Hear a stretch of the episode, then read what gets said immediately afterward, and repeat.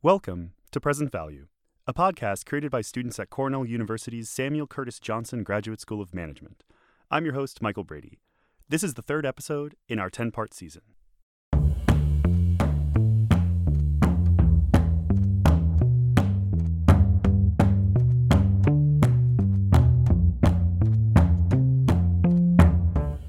We're excited to have Tom Gilovich joining us on Present Value. Gilovich is the Irene Blecher Rosenfeld Professor of Psychology at Cornell University. He holds a BA in psychology from the University of California, Santa Barbara, and a PhD in psychology from Stanford. Gilovich has made significant contributions to the fields of social psychology and behavioral economics, including pioneering work on the spotlight effect and the illusion of transparency. Some of his other scholarly interests include gratitude, informal conversation, happiness, and the difference between material and experiential consumption. Sports fans will recognize Gilovich from his widely circulated 1985 paper entitled The Hot Hand in Basketball on the misperception of random sequences, a classic paper that continues to spark vigorous debate in sports bars and academia to this day. Gilovich has written several popular books, including Why Smart People Make Big Money Mistakes and How to Correct Them, Lessons from the New Science of Behavioral Economics, and The Wisest One in the Room How You Can Benefit from Social Psychology's Most Powerful Insights. Tom Gilovich, welcome to Present Value. Happy to be here. It's an honor, in fact. You have research coming out about sudden death aversion. And you and your co authors actually recently wrote a piece in the New York Times that examines this theory as it relates to football. What is sudden death aversion, and why does it matter for people who aren't calling plays for Tom Brady?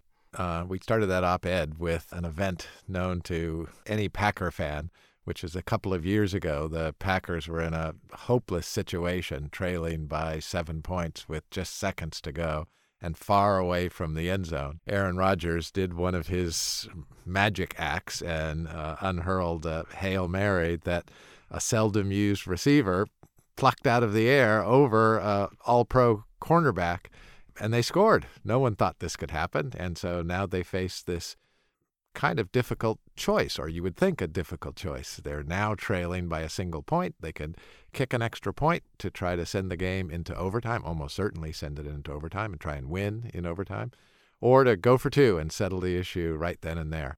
You might think that the Packers would be especially tempted to go for two because the previous year they were in the exact same situation. They sent it into overtime and lost before they ever got the ball in overtime. Let's not do that again, you might think that they would think. But they did what all NFL teams do, which is kick the extra point, try to win in overtime, which is what they did. And this year, too, they didn't never got the ball. They lost the coin toss. The Arizona Cardinals got it, scored on their first position, possession, game over, season over. And so what you have there is a situation where you can risk it all right away or defer the outcome. Try to push it off into the future and see what happens. And there are many circumstances like that in which it's better. You can statistically show that it's better to settle it right then and there. You have a better chance of winning overall if you do that. But people don't do that. And that's what we refer to as sudden death aversion. You are averse to settling it right then and there. You push it off into the future. And you can see this in the NFL, like that example. You could see it in the National Basketball Association. You can see it in the casino when a player is playing blackjack and you've got a 16 in your hand and the dealer has a 10 up, the optimal solution to blackjack tells you you need to take a card then. You're going to win more often than if you don't. But it's not a good hand. You're probably not going to win. It's so hard to take a hit on that uh, circumstance. You just want to know, I don't want to bust right now. Let me just put it off to the future. When you do that, you're less likely to win. Does sudden death aversion hone in on a particular variety of loss aversion? Uh, yeah, well, it's a focus on the immediate circumstance. So it's kind of a myopia. And it's a myopia that's focused not so much on, hey, we could settle this right now and win. That's in your mind a little bit. But what dominates is, hey, we could settle it right now and lose. And how much are the sports fans and sportscasters going to be on my back if we do that? So, one cause of sudden death aversion is what the economist Richard Thaler refers to as myopic loss aversion. Yeah, you've got a very narrow frame that you're looking at. What's going to happen if we go for two? The mind just naturally focuses more on what's going to happen with the negative than the positive. So, sudden death aversion seems very relevant for sports. You look to football, whether teams go for two to win or kick a free point to tie. In basketball, whether teams shoot three pointers for the win or, or two for the tie. Are there other situations in society that can be explained by sudden death aversion? Sure. There are a number of notable instances in which someone has done something wrong and they could fess up to having done something wrong right then and there, and that's what they're responsible for. But not surprisingly, you find people somehow try, oh, I can't fess up and let me create some kind of smokescreen. And it's often the smokescreen that ends up hurting them the most. That is uh, the most famous example, of course, is Richard Nixon. If he had just said, yes, it was stupid, I authorized, or someone in my administration authorized a break in into the Watergate Hotel that would have been a problem, but it's probably something that they could have overcome. Instead, this elaborate cover up, obstruction of justice, and that's what led to his impeachment. More recently, the Olympian Ryan Lochte and his friends were caught essentially vandalizing a bathroom, and they had just said, Boy, that was stupid, but I, we, we just had to go to the bathroom. I'm really sorry. Uh, the public would have been just fine with that. Instead, they invent some elaborate lie and when that was found out, he paid a much higher price, lost all of his sponsorships, for example, which wouldn't have happened if he had just fessed up. Sure. So is it about not being able to properly weight the consequences right in front of me versus, you know, a consequence that's going to happen a week from now or who knows when it would happen? Yeah, it's taking a, a narrow frame, focusing on what's happening now. We're very present focused that's part of it. And also, we can focus with a lot of clarity on what would happen now if I just fessed up that, yes, I authorized the break in. Uh oh, that's a problem. You can see that clearly. You compare that to, uh oh, let me, let me do something to try to ward this off and we'll deal with it down the line. Well, the down the line is farther down the line. It's harder to imagine what it is. So you've got this concrete thing that you're worried about in the here and now compared to this vague thing. And so it's very tempting to just say, ah, let's go further down the path and we'll deal with the vague stuff later. You earned your PhD at Stanford during a period known in psychology as the cognitive revolution. What was that revolution, and what was it like to be at Stanford during this inflection point in psychology? The cognitive revolution refers to the fact that psychologists, this can sound surprising to a lot of people, Psychologists took thinking and our internal mental life very seriously and tried to study it very rigorously. And that can sound surprising because you say, well, isn't that what psychology is all about? You would think that that would be the case, but there was 50 years of associationist, behaviorist focus in psychology where you focused on the behavior. The thought was looking inside, you're going to have some thoughts about it, but it's kind of mushy and you can't really study it very well. But we can precisely study behavior, we can precisely measure behavior. So let's focus on that. And that was productive for some things. It led, for example, to certain therapeutic approaches to deal with phobias. They work very well for phobias those behaviorist approaches don't work as well for other kinds of conditions, and for a variety of historical reasons, one of them being the advent of the digital computer. People started to think more in purely cognitive terms and took seriously your own reflections on your mental life and tried to study those reflections and what's going on inside the mind, not just outside the body in terms of the behavior, and really changed a lot of what scientific psychology was was all about. What are some examples of the type of research that the cognitive revolution catalyzed or led to?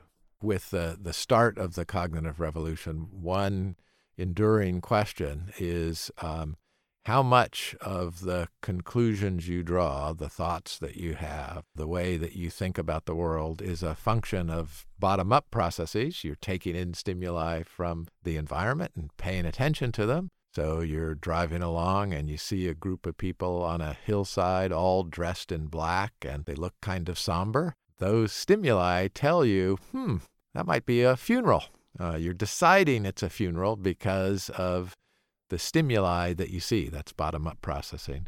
And that's part of how we perceive the world. But of course, We also perceive the world through top down processing. We have a notion of this is what people do at a funeral. We have knowledge that we bring to bear. People tend to dress in black at a funeral. And uh, a lot of the cognitive revolution was figuring out what's the interplay? How important is top down processing? How important is bottom up processing? And that's led to some remarkable studies. So, one study uh, inspired by work here at Cornell, although this particular experiment I think was done elsewhere, you watch a videotape of kind of a fractured basketball team. It's three person basketball. They're not really playing basketball, they're just passing a basketball back and forth to one another. And your job is to count the number of passes that, let's say, the team in the white t shirts is making or the team in the black t shirts are making. You're monitoring this the whole time, and lo and behold, the experimenter sends someone in a gorilla costume to walk right in the middle of it, and a huge percentage of people don't notice it. So, this, what you would think would be a very pronounced stimulus that would get those bottom up processes really churning, turns out because you're looking at this through the filter of what should happen on a basketball court, you just don't see it.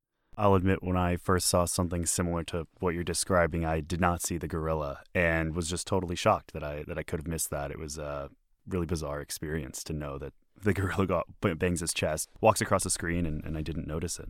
Yeah, one of the that same research team, again, graduate students here in the psychology department, they did a version of that on the arts quad here at Cornell.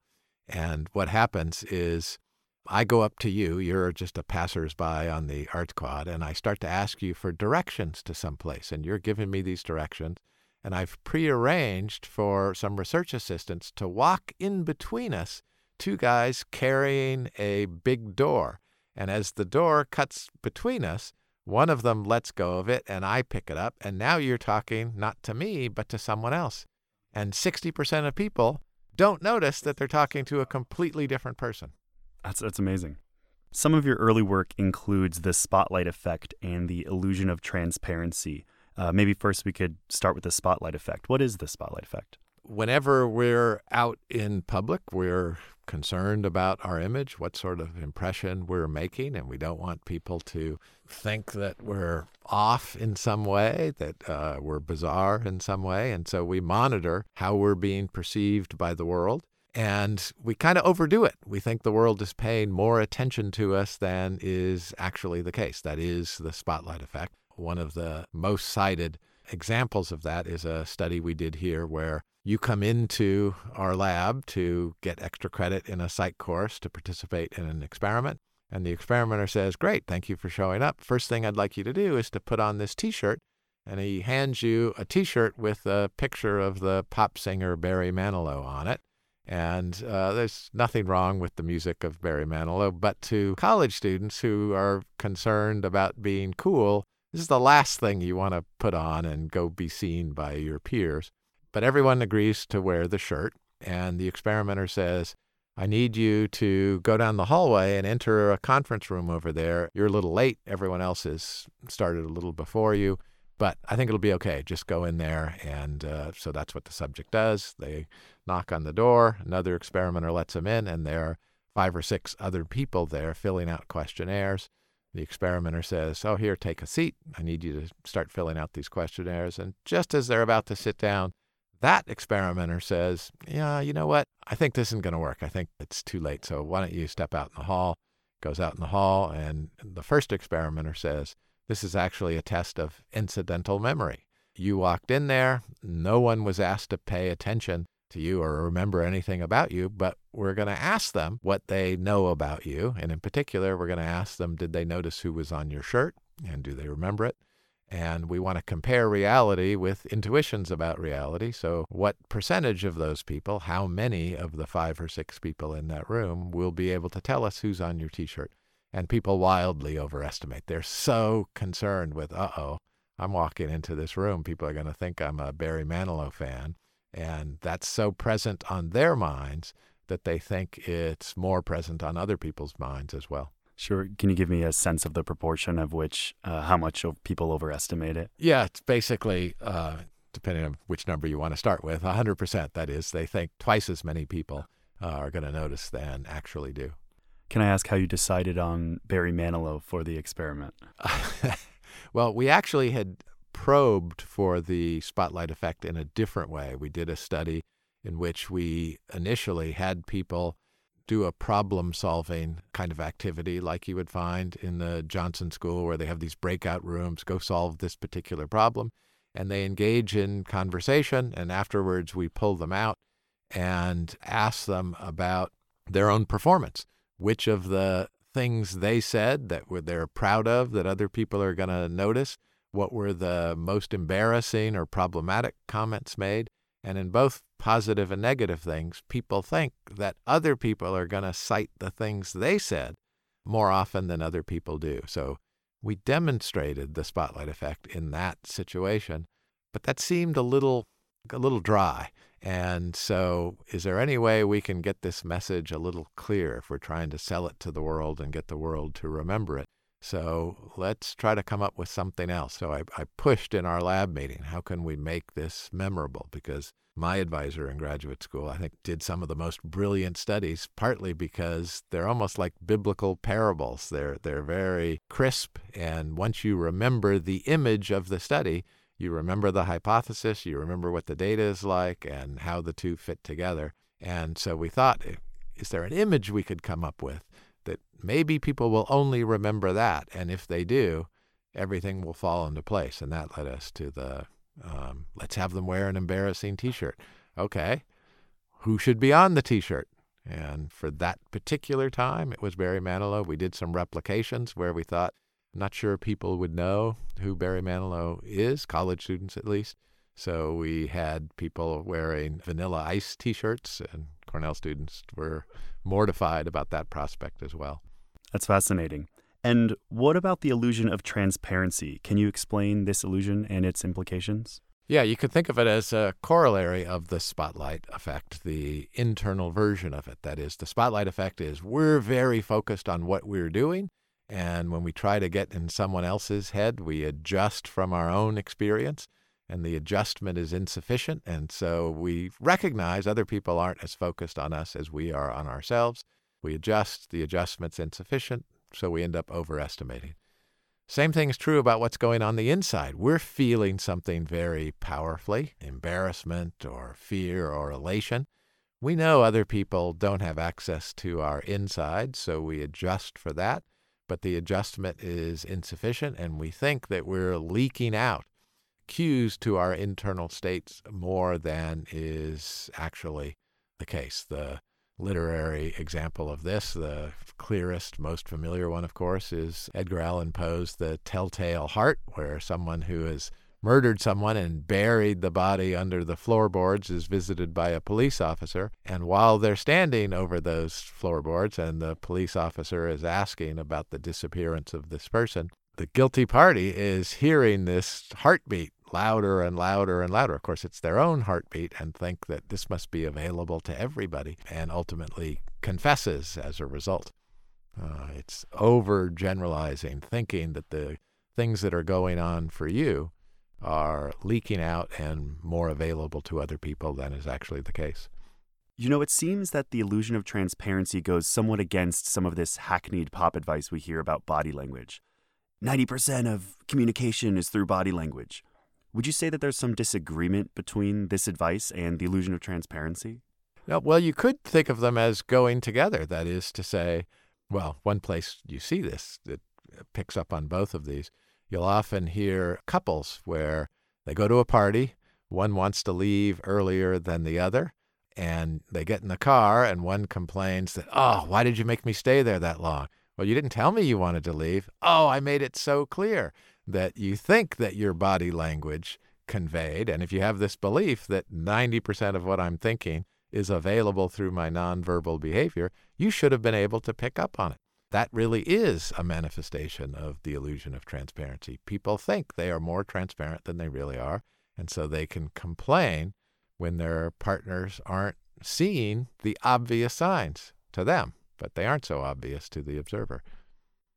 Your 1999 book, Why Smart People Make Big Money Mistakes, was one of the first books to bring the field of behavioral economics into the public sphere. Can you outline some of the major themes in that book? Sure. The thrust of the book and the thrust of behavioral economics is that there are some economic principles that if you follow them, you'll make the best economic decisions you can make under the given circumstances. So, economics lays out very good prescriptive advice, but it's hard to follow that advice. So, according to traditional economics, we should make our financial decisions in the context of thinking about our money and all our assets and liabilities in one overall integrated balance sheet. And you can show that if you make decisions that way, you'll make better decisions. If you uh, apportion the money into different accounts and make decisions one way if you're thinking about one account and another way if you're thinking about it in a different account. But that's not the way we act. We engage in what's called mental accounting. We treat money differently depending upon how we got it, uh, how we think about it. So think of the example that you get an inheritance from your an aunt who was very careful with her money. The money you got kind of comes with her personality. It's going to be hard for you to say, "Oh, we're going to Bermuda with this money because she was so careful." You're going to treat it very carefully. If it came from a devil may care kind of person with his or her money, you're going to spend it more liberally. And so where it came from influences how you spend it. And sometimes if it's a big pot of money, its bigness means you're going to treat it with a fair amount of gravity.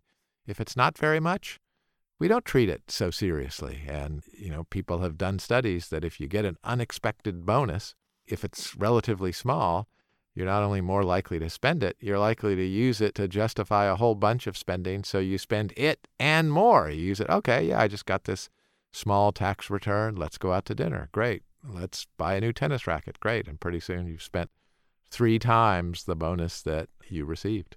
What were some of the other mistakes that you outlined in the book? Well, one principle that the psychologists Amos Tversky and Daniel Kahneman identified is the phenomenon of loss aversion, which is losing stuff just hurts a lot more than getting things feels good. So if someone gave you a $1,000, you'd, you'd be happy you wouldn't be as happy as you would be miserable if someone took a $1,000 from you. And that plays out in a whole bunch of different ways.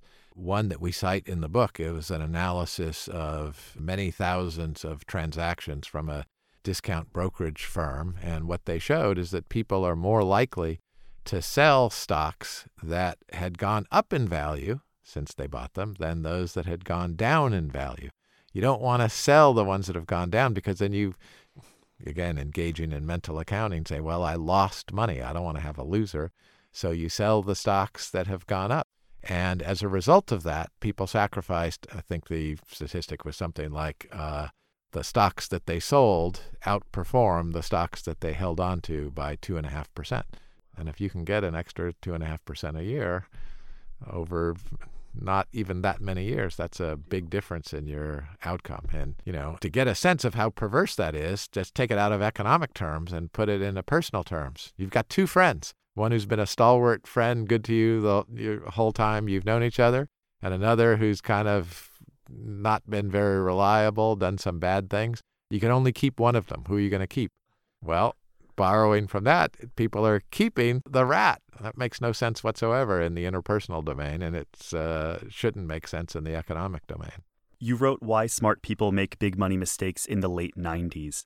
Do you think there was something about that time that created a public appetite to better understand human decision making, especially with regard to the dot com bubble and irrational exuberance, as Greenspan coined it? Well, yes and no. Uh, and let's start with the no part first. That is to say, many of the ideas that behavioral economics has brought to our attention are enduring ideas that will speak to issues of whatever time. So, the example we just talked about, loss aversion. Think about the difference in how the country reacted to a certain gain. We're going to have affordable care. We're going to change the healthcare system so more people can have it. And even though that's a great benefit and it was achieved, it was achieved with less than stellar enthusiasm, let's say.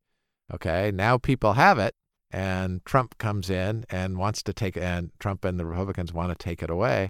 Now you've got all of uh, Democrats acting like Tea Partiers before, going to town hall meetings and saying, "No, you can't take this away." So the notion of loss aversion, I think, will speak to every age, and most of the principles we talked about there apply to just how we think and how we act in all sorts of domains in different time periods.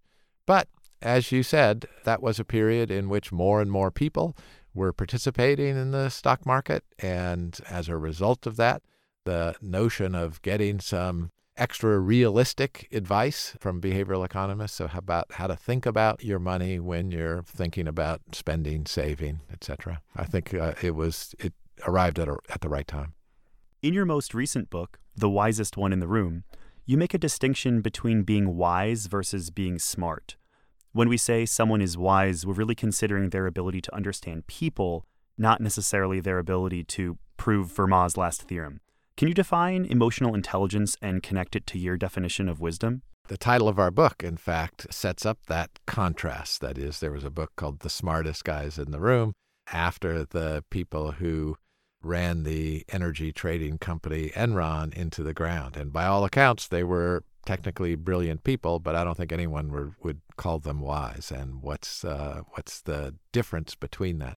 And there are a number of things you can focus on when people talk about someone being wise. They talk about having perspective on things, not just focusing narrowly on what's happening now or in the near term, but thinking years, even generations down the road. That's a difference between a smart and a wise person. But also, it would be pretty hard to come up with someone who could think well in the short term and well in the long term, could be analytically brilliant, could do a whole bunch of things that you would say, that's impressive, but they just didn't understand people and had a hard time getting along with people. You wouldn't call that wise. And part of the reason for that is everything that humans do is in the context of other people. Even if all you want to do is be let just leave me alone and let me do computer coding. If that's your life, still the most important thing in your life is other people because you have to have a boss who wants to pay you to do that and gives you what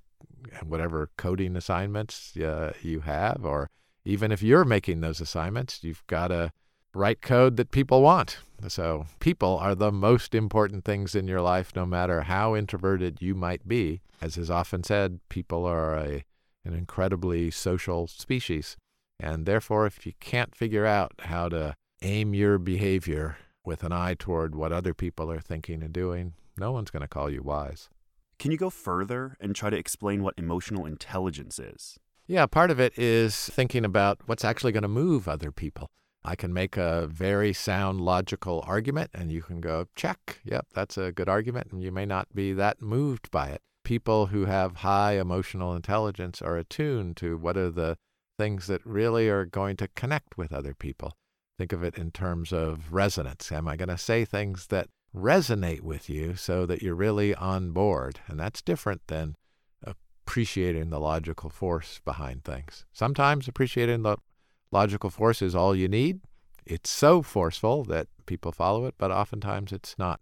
I think we mention in the book, and I certainly mentioned this in class, there's this great quote by the our former poet laureate Maya Angelou, who talks about the fact that, you know, people aren't, this isn't the exact quote, but it's the essence of it, that people aren't so much going to remember what you said, they're not going to remember what you did, but they are going to remember how they felt around you. And that's just, I think, a quote that's chock full of wisdom. What kind of resonance are you creating in another person? In that chapter, you discuss a fascinating study that explores the effects of a differently framed prisoner's dilemma game, which yields very different results from the standard game. Can you share that study with our listeners along with the concept of framing? Sure. That study is I, one of the best, if not the best, illustrations of this principle that social psychologists talk a lot about, which is the idea that people don't respond to the stimuli they encounter they respond to the meaning they assign to those stimuli. And so, in that particular experiment, all participants in the experiment play the prisoner's dilemma game. They have to decide to cooperate with their partner or defect from their partner with differential rewards. And what the investigators did is they just tinkered with it a little bit and they didn't call it the prisoner's dilemma game. In one condition, they called it the community game. And in the other condition, they called it the Wall Street game. It's the same game with the same payoff, same economic incentives for defecting or cooperating. The differences in response rates could not have been more different. When you think it's the community game, that conjures up images of the point of this game is to build a community, so I want to cooperate, and cooperation rates are sky high. When it's the Wall Street game, oh, what's Wall Street about? It's getting my edge, making sure I or my investing partners maximize our return. So that leads you to want to defect on your partner more, which is exactly what they found. And an interesting wrinkle of that study that isn't presented as often as that main result is that the participants who are asked to do this had been nominated by people who know them either as the person they know who's most likely to cooperate or the person who they know who's least likely to cooperate. And those nominations tended not to matter very much. The people who were thought by their friends to be most likely to cooperate didn't cooperate very much if they were playing the Wall Street game and cooperated a lot when they were playing the community game. Same thing for people who they were nominated to not cooperate. They cooperated quite a bit when they were playing the community game. I really enjoyed that you mentioned the cynic George Orwell in the book and referenced his classic essay, Politics and the English Language. Orwell knows that language really matters and, of course, is not a fan of how politicians use language to frame issues. What are your thoughts on politics and framing? There's a battle out there. Uh, you know, whoever controls the terms of the debate controls the debate. If the message is people aren't responding to the stimuli out there, but the meaning they assign to them, if you want to influence people's behavior, you want to influence the meaning they assign to that behavior. And so we see this play out in the broader culture where people battle over the terms pro life versus pro choice. Is someone an undocumented worker or an illegal alien? Those are very different things. Is someone a freedom fighter or a terrorist? The terms that you use powerfully channel the kinds of thinking that you have. One example that we mention in the book is that our then War Department, after the Second World War, recognized that's not such a good label. The war that makes us sound like warmongers, so they changed the name to the Defense Department. That's just a, a much that term goes down a little bit easier, makes you less afraid, more willing to support the let's say the Defense Department budget. Another chapter in The Wisest One in the Room focuses on happiness. It's called The Happiest One in the Room. There you give some practical recommendations for how people can be happier. Can you take us through some of those? Sure. Psychologists began to study happiness in earnest only about 30 years ago. And in that time, there's just been an avalanche of, I think, interesting findings. And there are a million different books out on happiness, and a lot of them are very good. And they are oriented toward giving the audience a sense of what are some of the most important determinants of happiness. And they tell you a bunch of useful things like uh, having gratifying work is an important contributor to happiness, having uh, stable relationships is important to happiness. We review some of that research as well. But we take a slightly different tack because we want to give people advice they can use. So if you say, have meaningful work, it's going to make you happier, well, great but how do I do that exactly? I can't just go out and suddenly have a meaningful job if I don't have one already or have a, a loving relationship. Well, if my relationship isn't loving right now, good luck to me. What, what am I supposed to do? So we don't quarrel with any of that advice at all. We should strive for those things. But we wanted to focus on things that the literature suggests you could just do. And there are several of those. And one of them is the idea that most of us have limited means, and so we have to make trade offs. And sometimes we find ourselves with the trade off of buying a thing versus having an experience. And many people quite sensibly approach that by saying, you know, I'd like the experience. I'm sure it would be great, but it'll be gone really quickly. And if I buy the thing, at least the thing will stick around. And that's true in a material sense. But psychologically, it's completely the opposite. You adapt to the thing. After a while, you're not even noticing it. Whereas the experiences live on psychologically in the stories you share with other people, the connections you have with other people. And it turns out that experiential consumption creates more long lasting enjoyment, satisfaction, a feeling that the money was better spent than does material consumption. And you can decide, you know, we're not saying, oh, become uh, an ascetic and forswear all material possessions. No, that's not the advice at all. Just when you face these dilemmas, keep that in mind and shift your consumption a bit more in the experiential direction, a bit less in the material direction, and you'll be happier as a result. There was a recent Harris Group survey that found that 72% of millennial consumers would rather spend more money on experiences than material goods. And social media provides a way for us to broadcast our experiences as a means to accrue social capital. What do you make of this trend in consumer preferences? Well, if people are tilting their expenditure a bit more in the experiential direction and away from the material direction, I wholeheartedly support this. And if our research played any role in the influencing millennials, something I'd be tremendously proud of. It's not clear that that's the case. But if people are going hog wild for experiential consumption and, let's say, delaying some necessary investments in their education, in housing, and so on, uh, that's not a wise use of the money, in which case I'd be more concerned about it.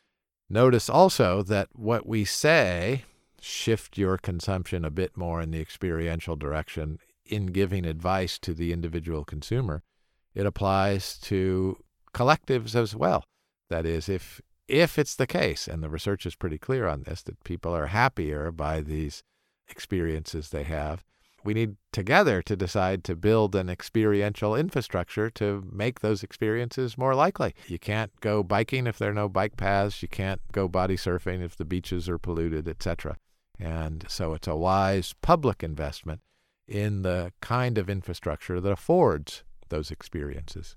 Maybe it's the case that millennials are pursuing experiences and sharing them broadly to display social status, which in many ways is similar to the reasons people purchase and display luxury goods.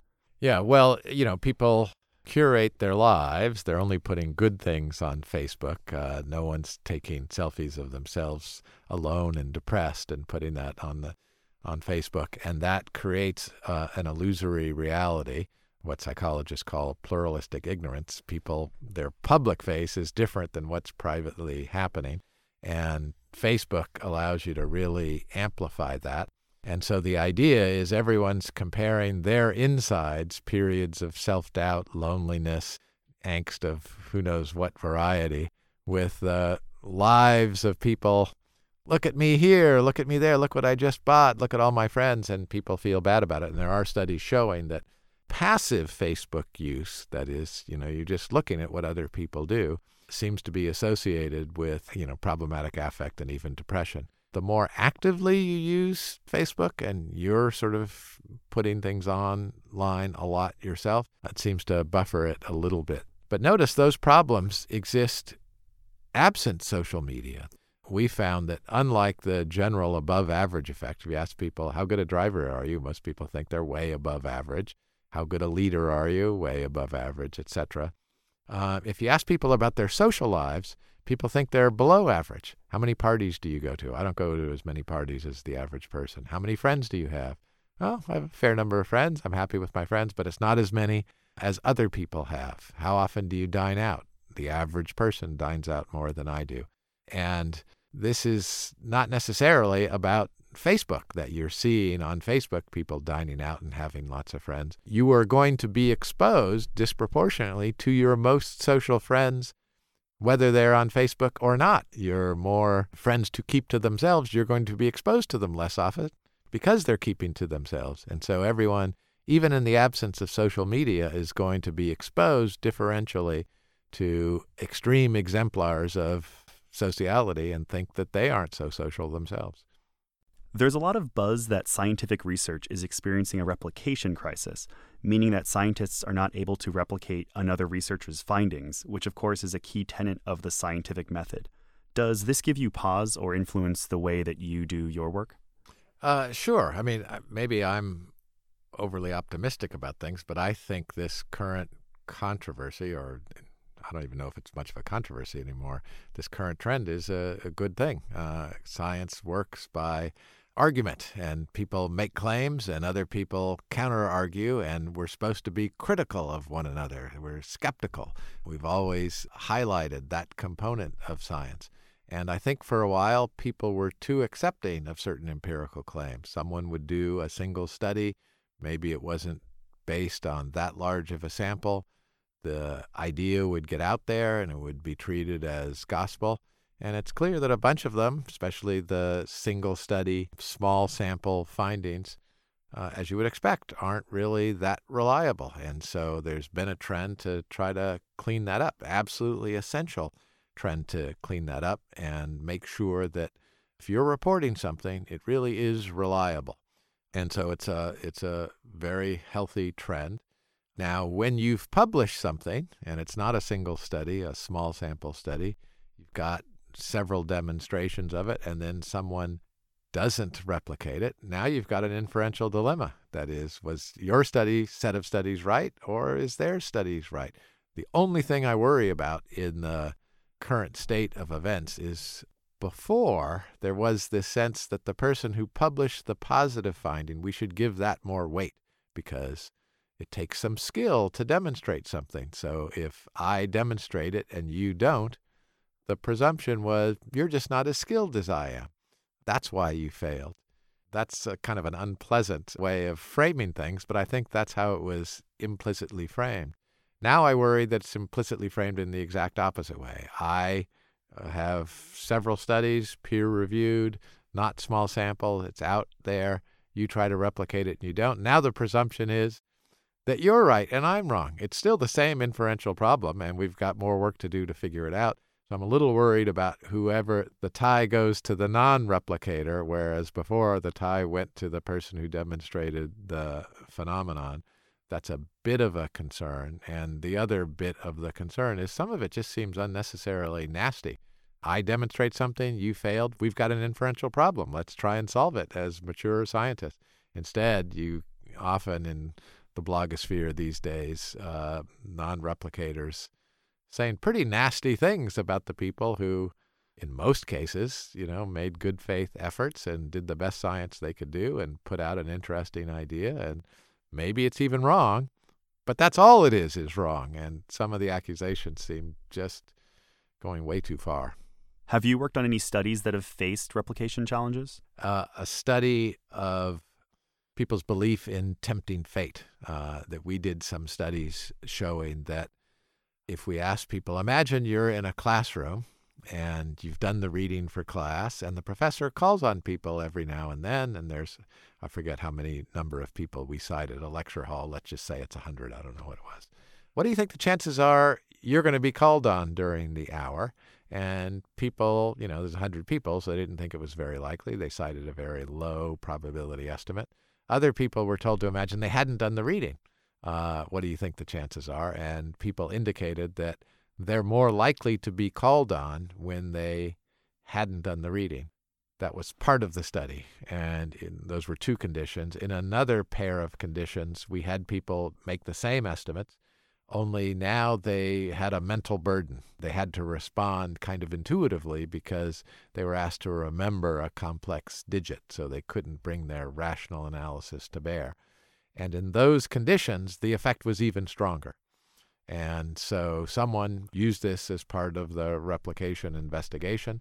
And what they found was they could reproduce our basic effect. You do think that you're more likely to be called on if you haven't done the reading than if you had, but they weren't able to replicate our interaction. That is, it wasn't in the replication, it wasn't affected by whether they could do this deliberatively or reflexively, intuitively.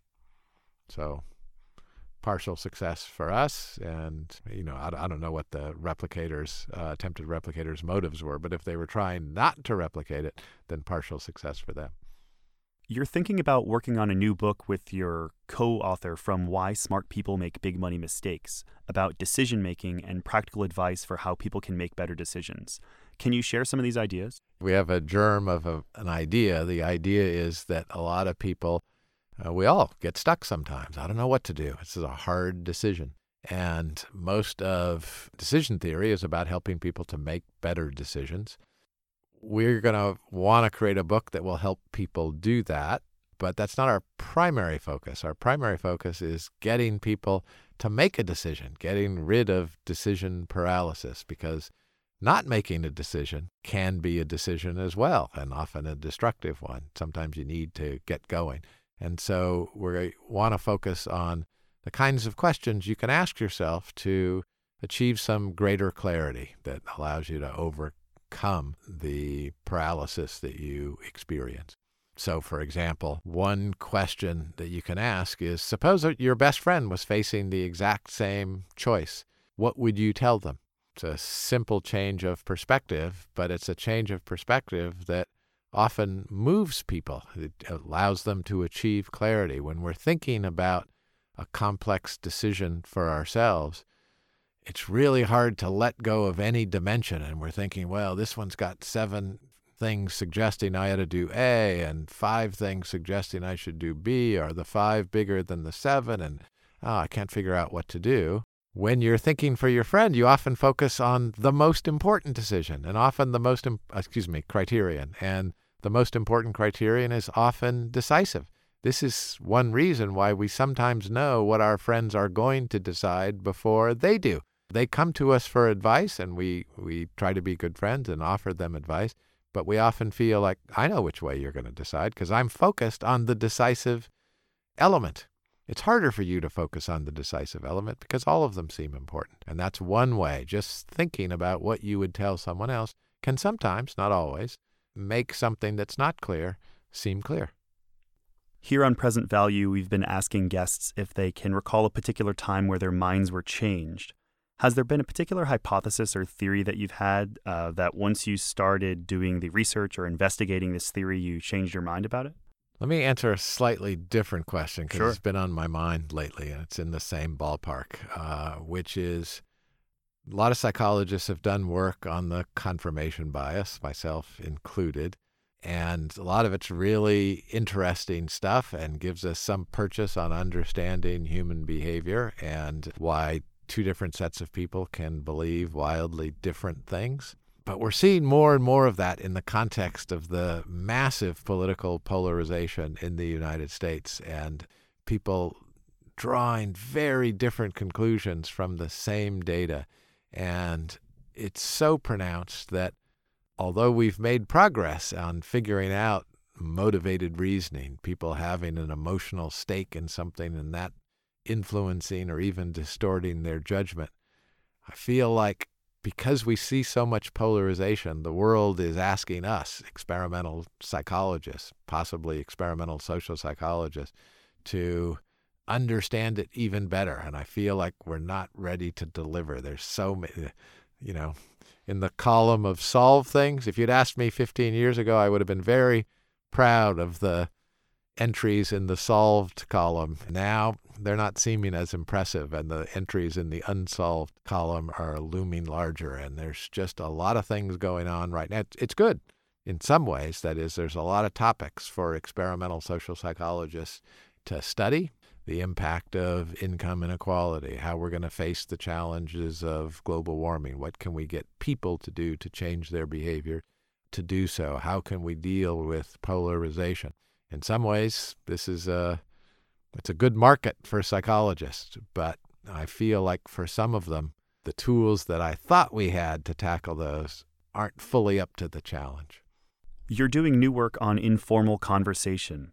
What is it about informal conversation that interests you, and what can we learn about it? One of the things that surprised me was learning the statistics on how people li- how many people list as their number one phobia not carnivorous animals, not snakes and spiders, not heights, but public speaking.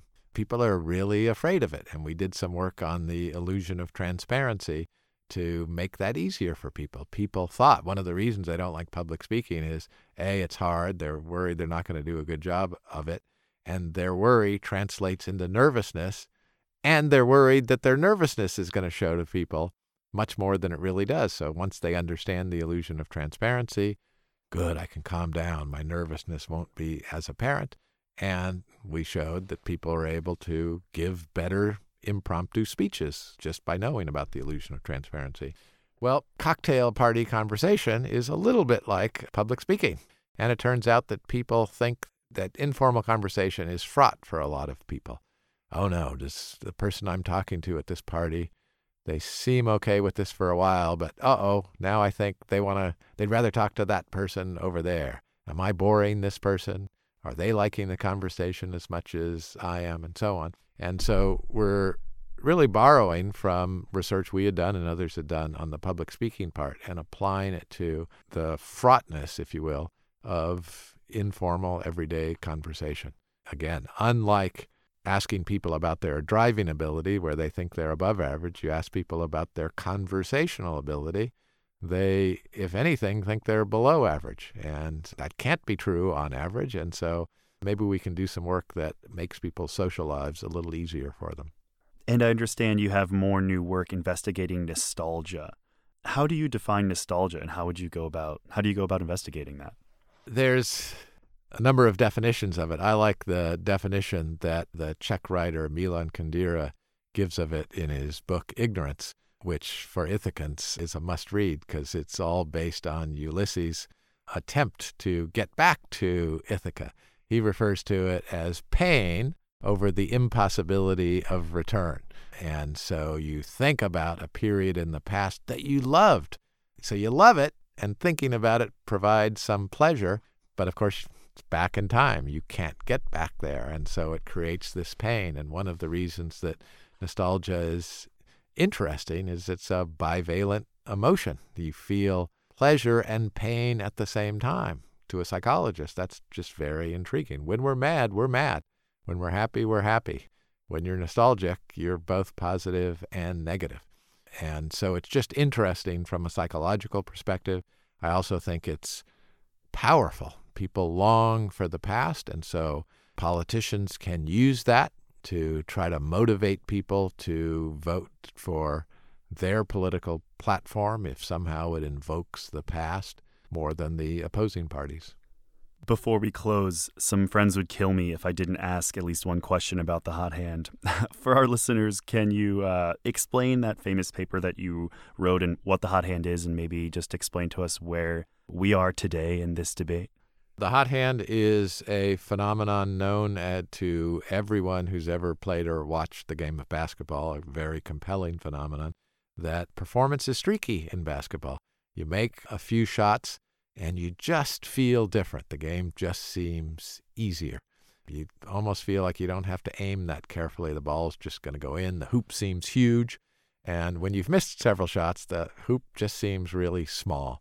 And we did some research thinking that that belief might be exaggerated, that because the human mind is good at spotting patterns, it finds patterns all over the place and has a little bit of difficulty recognizing random sequences. If you ask people to simulate coin flips, for example, they don't do a very good job of doing it. They alternate between heads and tails more than actually happens, suggesting that if you see a the kind of streakiness you see in flipping coins, it won't look random to you. It'll look too streaky, and so you think something's going on. And we thought a fair amount of that might be happening in the basketball domain. And so we subjected it to statistical analysis, and it turned out not just that we were exaggerating it, but it didn't look like there was any streak shooting at all. And we published that paper in 1985. As I said, this is compelling to anyone who's ever played or watched the game of basketball. People thought that was crazy, and so there were many attempts to try to rebut it. None of them really held water. Recently, there's a the most interesting critique that's come down the the pike, and we'll see. I'm, I'm doing some new studies for the first time in over 30 years to try to investigate the implications of that critique. So we had this radical claim in 1985, resistance to that radical claim, but it seemed to hold up just fine. Now a more serious challenge, and so uh, we're in a more uncertain, a more interesting and more uncertain time right now. Tom Gilovich, thank you so much for coming on Present Value. It was really an honor having you on. Oh, it was absolute pleasure. Thanks for having me on.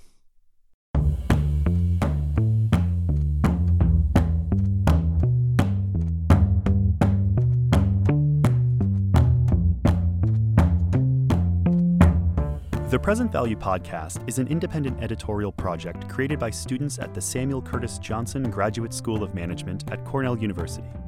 This episode was produced by Caroline Wright, Chris Alberico, and Harrison Job. Our editor was also Harrison. I'm your host, Michael Brady. Our engineer was Sam Lupowitz. Music by Poddington Bear. Logo by Kalechi Pamango. And special thanks to Cornell's Language Resource Center for their technical assistance. Until next time, thanks for listening to Present Value.